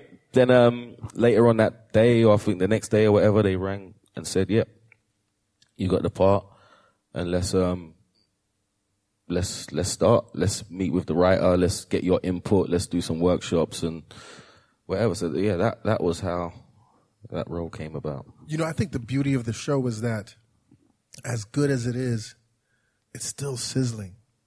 Like it still hasn't popped yet. I see it popping, but it still hasn't popped yet. How fortuitous, man, how serendipitous is it that, you know, you finish the run of that show, that show is on Netflix, and then you drop arguably what people consider to be your best album, and how does it support each other? Um, well, I think th- the album was uh, a, it dropped a bit of a distance away. I mean, you've just watched Subway, but um, so to you, it kind of dropped simultaneously. But it was there was about almost three years in between. From being on air to Yeah, yeah. From the last season showing to me actually dropping the album. So after the album, I, I I think it as it as it helped. I don't know. Maybe maybe it it, it has. I, I I think it sh- it showed me in a different light. Um, it was an experience for me. It acting is about being allowing yourself to be vulnerable and tell the truth of that character. And I think in the album, I've allowed myself to be vulnerable and told the truth of my character. So before I used to say it had no impact on my writing, but maybe it actually has, you know. But I think in the space of not making an album for six years, that kind of acted like an album. you know what I mean? mixtape, emotional Yeah, like uh it it kind kind of body filled, of work, a body of work. Yeah, it kind of like filled that space and gave me presence as well, you know. So yeah, I think it, in hindsight it was a good thing for me to do. Um it's definitely you know one of Do you love this Highlights of my now? career. You, love the experience of, of, of acting in this Oh no, no, I didn't like it at all. No. I didn't Nah, nah, nah, nah, nah. You didn't like the actual acting? Not really. Really? You're finicky, man. I liked it.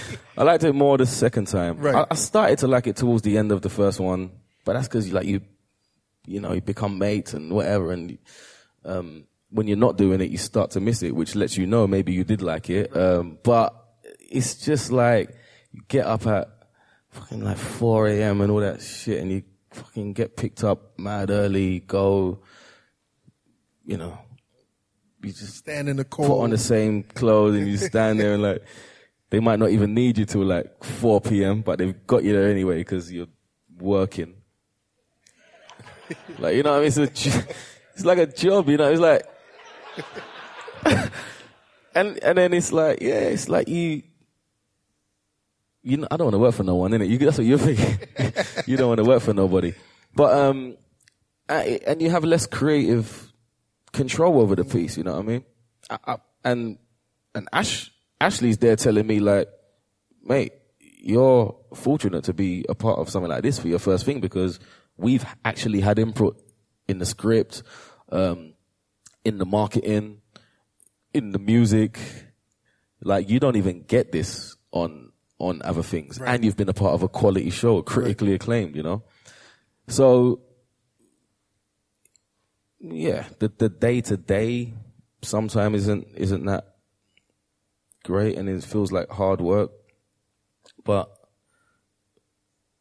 I'm gonna sound like a proper actor now, but uh, uh, Robert De Niro said something, and uh, he said it. If it feels like fun, then it's probably not good. That's interesting. Um, two questions with regard to that.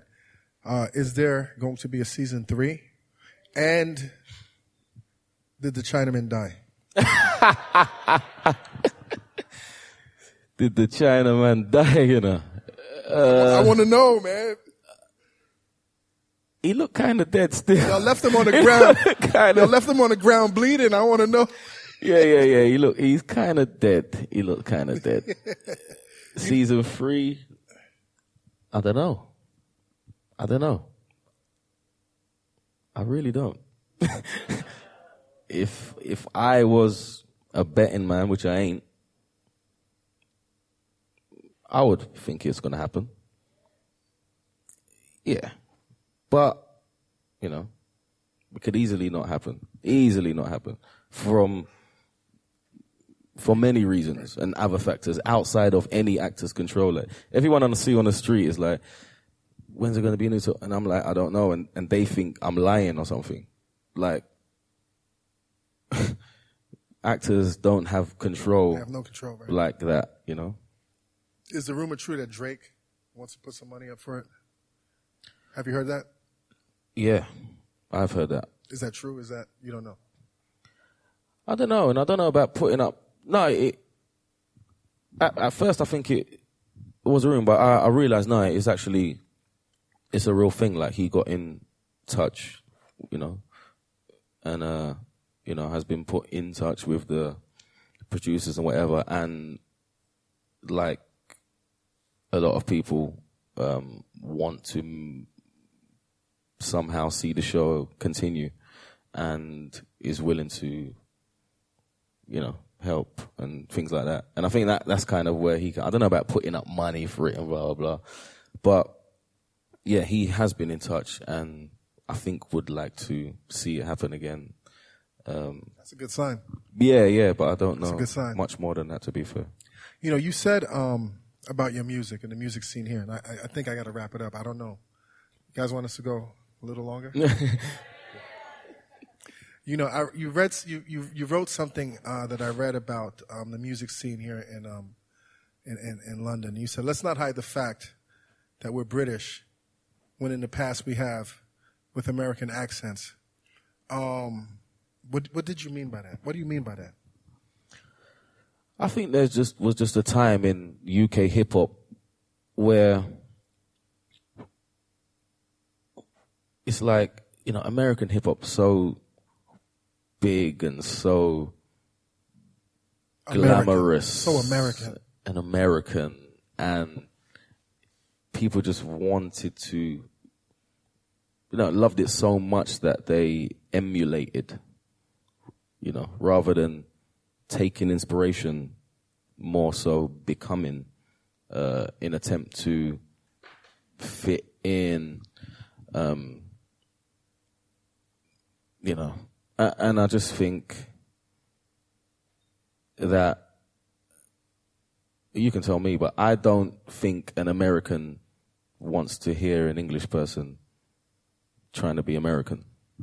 They'll rather hear we an want to hear the authenticity of where you're coming from. I think you would rather want to hear about our situation, our streets, and I- I definitely want to know about your streets. you know. So, yeah, I just felt like we, you know, have got over that as a uh, culture or whatever, and are you know proud of who we are, and we make the music that we make, and then it seems like we gained more res- respect from over there, and um, anyway, just being ourselves, you know. I feel like they, you know, you you guys will respect that much more, and we would respect, you know, use using the same way. Your father. Mm. How's fatherhood changed your life? I'm not a father. No, You're not a father. I thought you said my my father. I thought father. you were a father. No, I'm not a father. Not yet. No, yeah, no, Are you sure? no.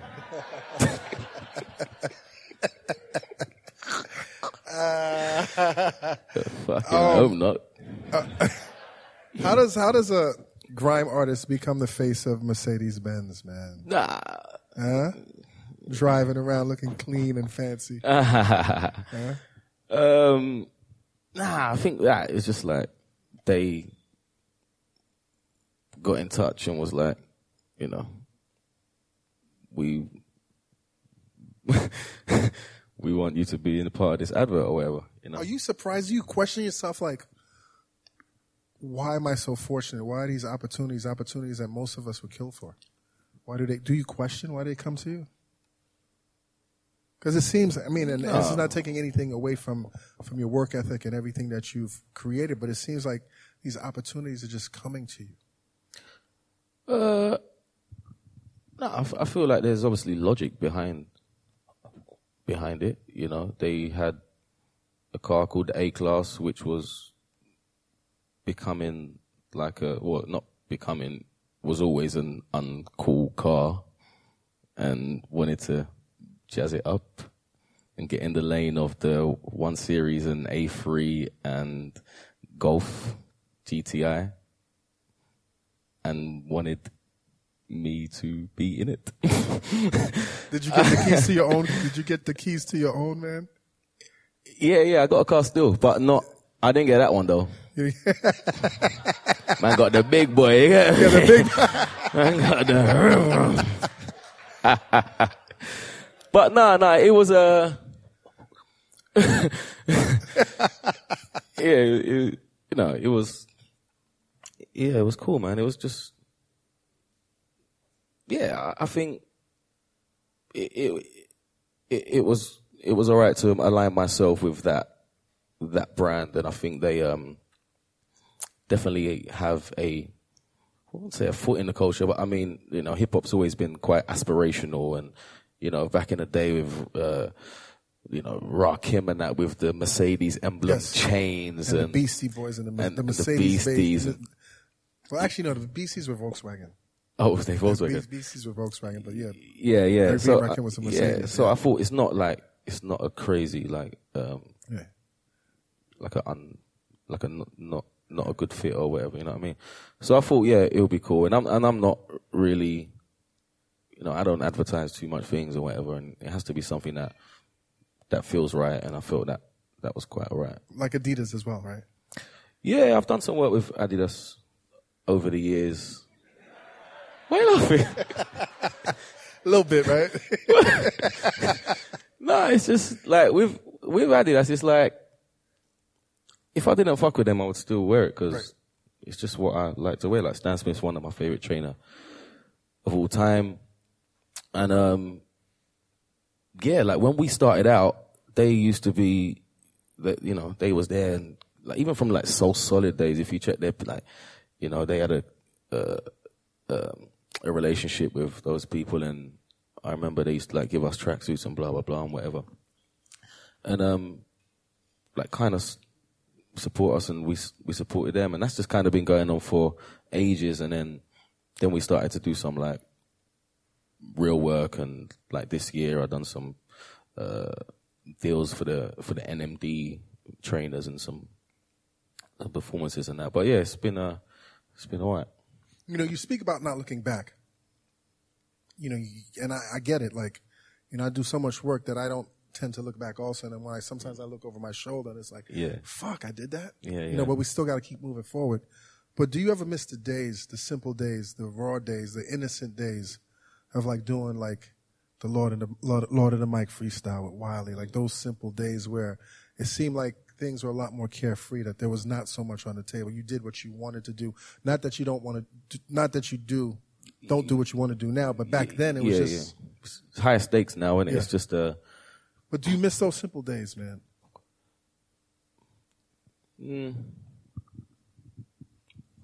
I won't say those things specifically, but I miss writing for no reason.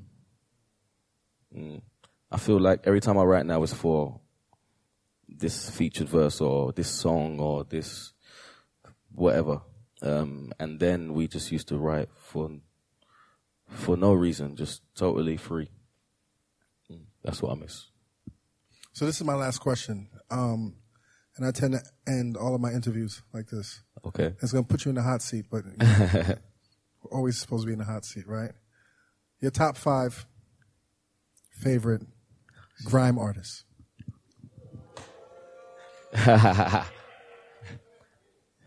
Oh, I'm done. no camera phones, people. Not including me. Not including you. DWE, Wiley Ghetts lethal, Dizzee. Not in that order, but Not in that order. yeah, and that's that's me. Um, that's me not putting Giggs in the grand bracket or Wretch in the grand bracket because they would be in it if it was just in, in general. Right. Giggs and Wretch would be in there. Of course. Listen, man. Um, this has been an honor, and this has been fun. I hope I hope it was as fun to me, Yeah, nice fun, man. as fun to you as it was to me. yeah, yeah, I really enjoyed this. Yeah, definitely. I want to do this again, man. I want to come back to the UK again and, and do this, man. But We're gonna know, have pie and mash next time. We said. yeah, pie and mash with the green with the green liquor, right? The Green liquor, look. My man's got the liquor on deck, you know.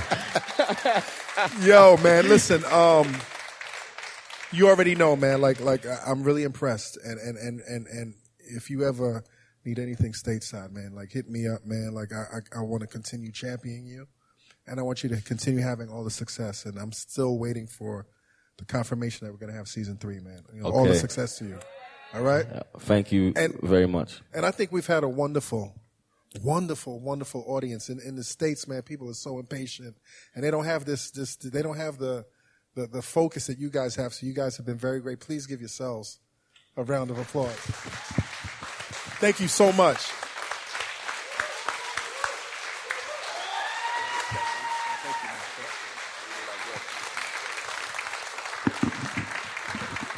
So what? So what do we do now? That's it. Give it up no, for no, no, Combat no. Jack and Please, Kano. Bruh, bruh. Yeah. Hold on, hold on. Please give Will Lavin the greatest applause because Will called me out of the blue several months ago and said, We got to bring you to the UK. And I know he fought very hard and knocked on a lot of doors. There was a lot of rejections. There were a lot of moments when this wasn't going to happen, but this man right here made this evening happen, and I believe he's going to make a lot more like this happen. I know he's already, you know, a well celebrated journalist, an important guy in the culture, but I believe this guy's going to go far, man. So thank you, Will, so much. Thank you. Peace.